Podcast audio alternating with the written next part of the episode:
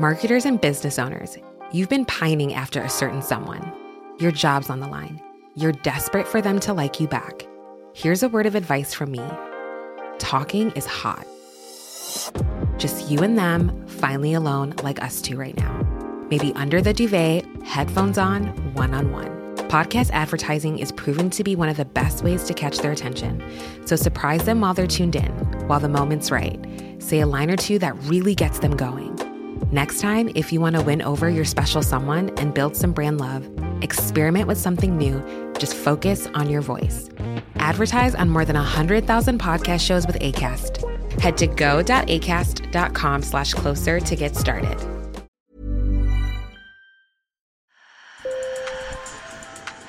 Bonjour. Hello. Hola. Marhaba bikoum. Sur le fil, Le podcast d'actu de l'AFP. des nouvelles choisies pour vous sur notre fil info. La vigne, c'est un symbole du patrimoine français. Alors face aux épisodes caniculaires qui rendent les vendanges plus incertaines, des vignerons s'adaptent et font revivre d'anciennes techniques qui s'appuient sur les arbres. On assiste ainsi au retour de la vitiforesterie, une technique consistant à faire cohabiter les espaces boisés avec les vignes pour les protéger des excès de température. Sur le fil vous emmène à Vinsobre, dans le sud de la France, où un réservoir de biodiversité existe depuis 30 ans et atténue certains impacts du réchauffement climatique. Un épisode réalisé par Tom Malky. Sur le fil.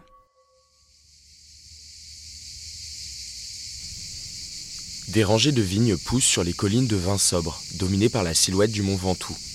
Elles sont protégées à l'ombre des pins, des chênes, des haies et des oliviers. Euh, sur la partie donc de- d'une d'une parcelle, on peut très bien le voir euh, sur celle-ci, avec l'ombre qui avance euh, sur la vigne. Anaïs Vallot, que vous venez d'entendre, est la propriétaire de cette passerelle où poussent sur une vingtaine d'hectares du grenache et de la syrah, deux variétés de vignes. Cette ombre, euh, elle est euh, recherchée, elle n'est pas forcément nécessaire par rapport à la, à la vigne, qui est quand même une, une vigne qui a besoin d'énormément de soleil, mais cette, ce- ce- cette partie ombre euh, lui donne un petit peu de souffle dans des, dans des chaleurs qui sont extrêmes en ce moment. Sur certaines parcelles, les arbres sont intercalés entre les rangs de vignes, recréant le paysage traditionnel de la Drôme provençale, avec des oliviers, des amandiers ou des abricotiers. Cette technique, semblable à l'effet d'un parasol, Cédric Guillaume Corbin, paysan vigneron d'un domaine voisin, la pratique aussi. Alors les, bois ont, ceci de bon sur, euh, le vignoble qui, tempère les, excès du climat. Euh, tant sur des excès euh, de, température, négatifs ou, euh, ou positifs, quand il fait vraiment très très froid l'hiver, la proximité des bois et des vignes empêche les vignes de geler. Euh, pareillement, quand il fait vraiment très très chaud euh, comme aujourd'hui, euh, eh bien, la proximité des bois tempère un peu, on a un ombrage porté, ça apporte une certaine fraîcheur à la vigne et les vignes se comportent beaucoup mieux. Cette technique n'est pas nouvelle.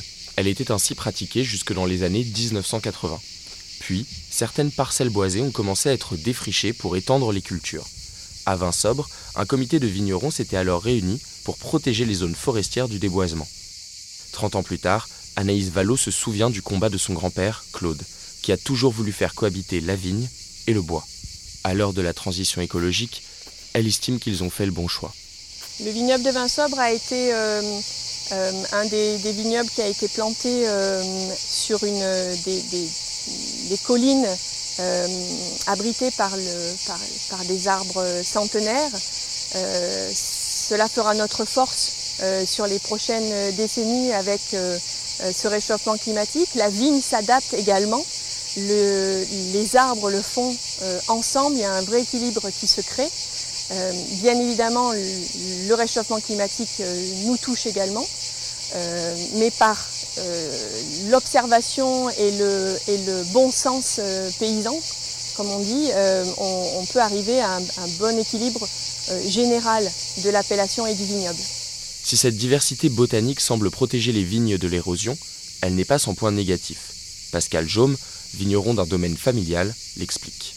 On a, c'est vrai, euh, le côté un petit peu euh, négatif, euh, c'est que quand on est aux abords de ces, surfaces boisées, on a le système racinaire de, tous ces arbres qui vient concurrencer la vigne. On le voit très bien là où on est placé, où malheureusement eh on a des vignes rachitiques et qui ne produisent, pour ainsi dire, plus. Donc il faut faire très attention d'entretenir ces abords de forêt en, en, ripant pour pas que les racines viennent procurer une concurrence déloyale, j'allais dire, à la vigne mais ces efforts seraient largement récompensés une fois les vidanges terminées.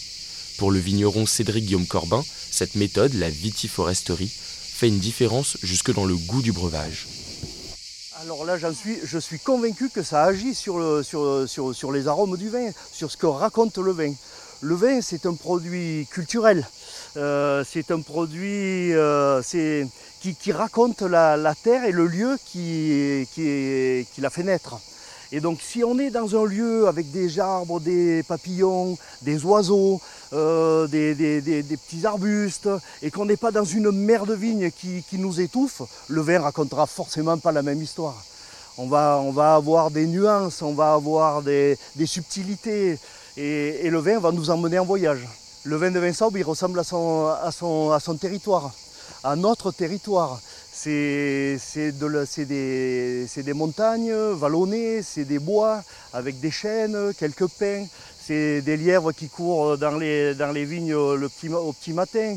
Ce sont quelques perdrix qui vont cavaler à droite à gauche, ce sont des oiseaux, des, papillons. C'est ça que raconte le vin à vin sobre. Et, et on est très content de ça. Cette méthode dépasse les frontières de la Drôme. Par exemple, des vignerons de Champagne-Ardenne louent les effets positifs de la vitiforesterie sur leurs récoltes. En Champagne, mais aussi en Alsace, les résultats des vendanges y ont été en dents de scie ces cinq dernières années. D'après l'INSEE, 2021 est de loin la pire année et 2022 compte parmi les meilleurs pour les viticulteurs.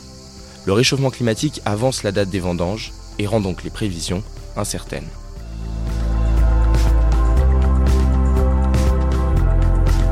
Sur le fil revient demain. Merci aux journalistes sur le terrain, Clara Lalanne et Hassan Ayadi. Je suis Tom Malky. Si vous avez aimé cet épisode, parlez-en autour de vous et surtout, n'oubliez pas de vous abonner.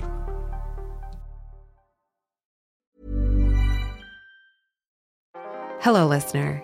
Is it me you're looking for? As brands, we're always wanting to make a connection.